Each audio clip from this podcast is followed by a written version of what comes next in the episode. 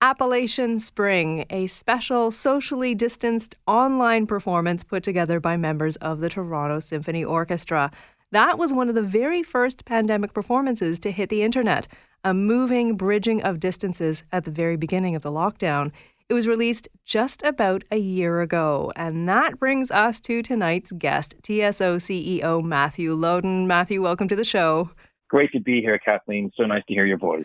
Well, what a year it has been. Uh, just over a year since the TSO performed a good old regular concert at Roy Thomson Hall. Can you believe that? well, no, I can't actually believe it. Um, it's been an extraordinary period of time for, for all of us living through the pandemic. And everyone has different ways of kind of marking the calendar. And for us, it's usually, you know, three or four concerts for a couple of thousand people each concert and the, the wonderful rhythm around preparing and performing these incredible, wonderful symphonic works down at Roy Thomson Hall and elsewhere. And to have that be so incredibly disruptive has been confusing at the very least for for normal operations at the TSO. For sure. Well, it's been a year of constant pivots for the TSO. And I imagine in the living of it, it has felt very fragmented because you were never able to plan over a long arc just have you know one short-term decision after another as things change. But when you look back and behold the entire year in its totality what comes to mind? Oh boy. So so many different things. But you know i guess i guess i would start by referencing um, the appalachian spring performance. That was a musician generated outpouring of trying to find a way not only for the orchestra to perform but to to make a connection with with not just the TSO audiences, but everyone who might access it. I, I, think it's a great example of just like the, the creativity and the fortitude that the musicians themselves have um, at the TSO. It's allowed us to create new partnerships, new ways of doing business. We're moving towards a different sensibility around what the Toronto Symphony Orchestra can continue to mean, not just musically to the the classical music lovers out there, but also like what we can do to be an even deeper part of the ecosystem of, of Toronto. Well, that uh, speaks exactly to something I wanted to touch on because we've talked a fair bit on the show over the past year with various uh, TSO members and yourself included, uh, about some of the benefits that these circumstances have had for, in particular, the TSO's education and outreach arms but for the music itself and the music that TSO makes, I'm thinking about the musicians. You know, they've had they have had a different kind of involvement in organizing, which I I imagine has been great for them and for the whole organization. And I'm just wondering, you know, how do you think that's going to um, influence going forward in the way that the organization works? I think back to my um, my own early days as a professional violinist in New York City, and um, while performing with wonderful musicians in on incredible concert hall stages was great.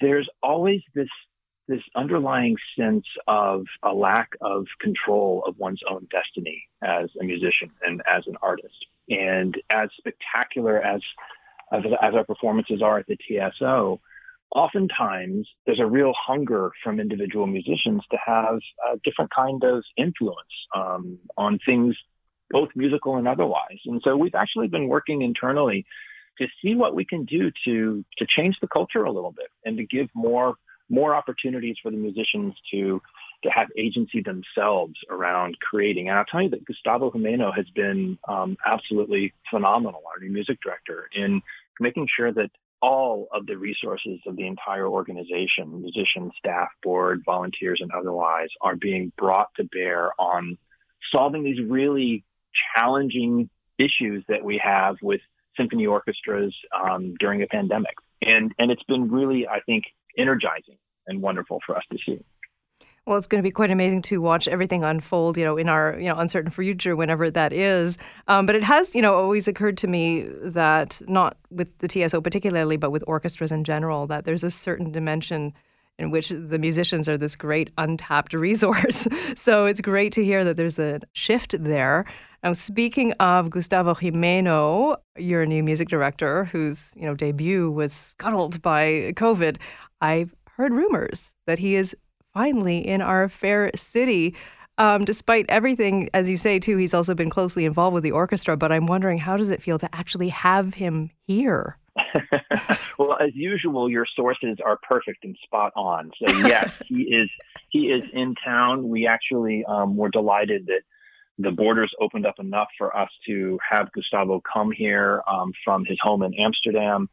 And in fact, he is working hard on preparing two programs uh, with the musicians, a couple of Beethoven symphonies we're going to work on along with some other wonderful new works it has had uh, a really energized and galvanizing kind of um, impact on the organization. Um, just to have him on some of our Zoom calls, to know that he's actually here and just a few blocks away from Roy Thomson Hall, and it gives him a different opportunity to see more about what it's like here in Toronto, what it's like at the TSO, um, because as you referenced, this was supposed to be his big year. We spent two years planning this 2021 season. Um, so any chance we have to actually almost have him in person, we're definitely going to take advantage of. It's been wonderful. I'm under no illusions that the light at the end of the tunnel is anywhere near stable, but given vaccines and such, how is the organization seeing the 2021-22 season, which normally would be announced by now? So we're seeing it with um, the same kind of intrepid can-do attitude that we have carried throughout this current season. We know that the world of the GTA will still be impacted by the pandemic. So we're expecting that there will still be some limitations, you know, significant limitations on how many patrons can actually gather in the hall. But just as we've tried really hard to do this year, um, our priority is taking care of our patrons, our, our, our subscribers, our single ticket buyers, our people who who are really hungry to be a part of uh, a musical experience that's live once again. So we're we're creating, uh, I think, some incredible opportunities for people to engage with us. Maybe uh, the spring of 2022 is, is when we're expecting that we'll get closer to something that feels like what it used to be pre-pandemic in terms of number of people that can be in the concert hall enjoying a, a concert from the TSO. Well, in the meantime, I have to congratulate you on the great job that you have done steering the organization through this unbelievable time. And thank you once again for joining us. Oh, thank you, Kathleen. I, I will put all of the uh, success of the TSO on the shoulders of the team that we've got. Um, staff, musicians, and board volunteers have been just phenomenal. Everyone has stepped up, and I'm I'm so proud to be able to be a part of this organization and to, to work with these folks every day. So, um, and thank you for the opportunity to spend some time talking about the great TSO. It's always a pleasure. That was TSO CEO Matthew Loden. And on the occasion of Gustavo Gimeno's arrival at last in Toronto, let's sample a bit of his work with the orchestra.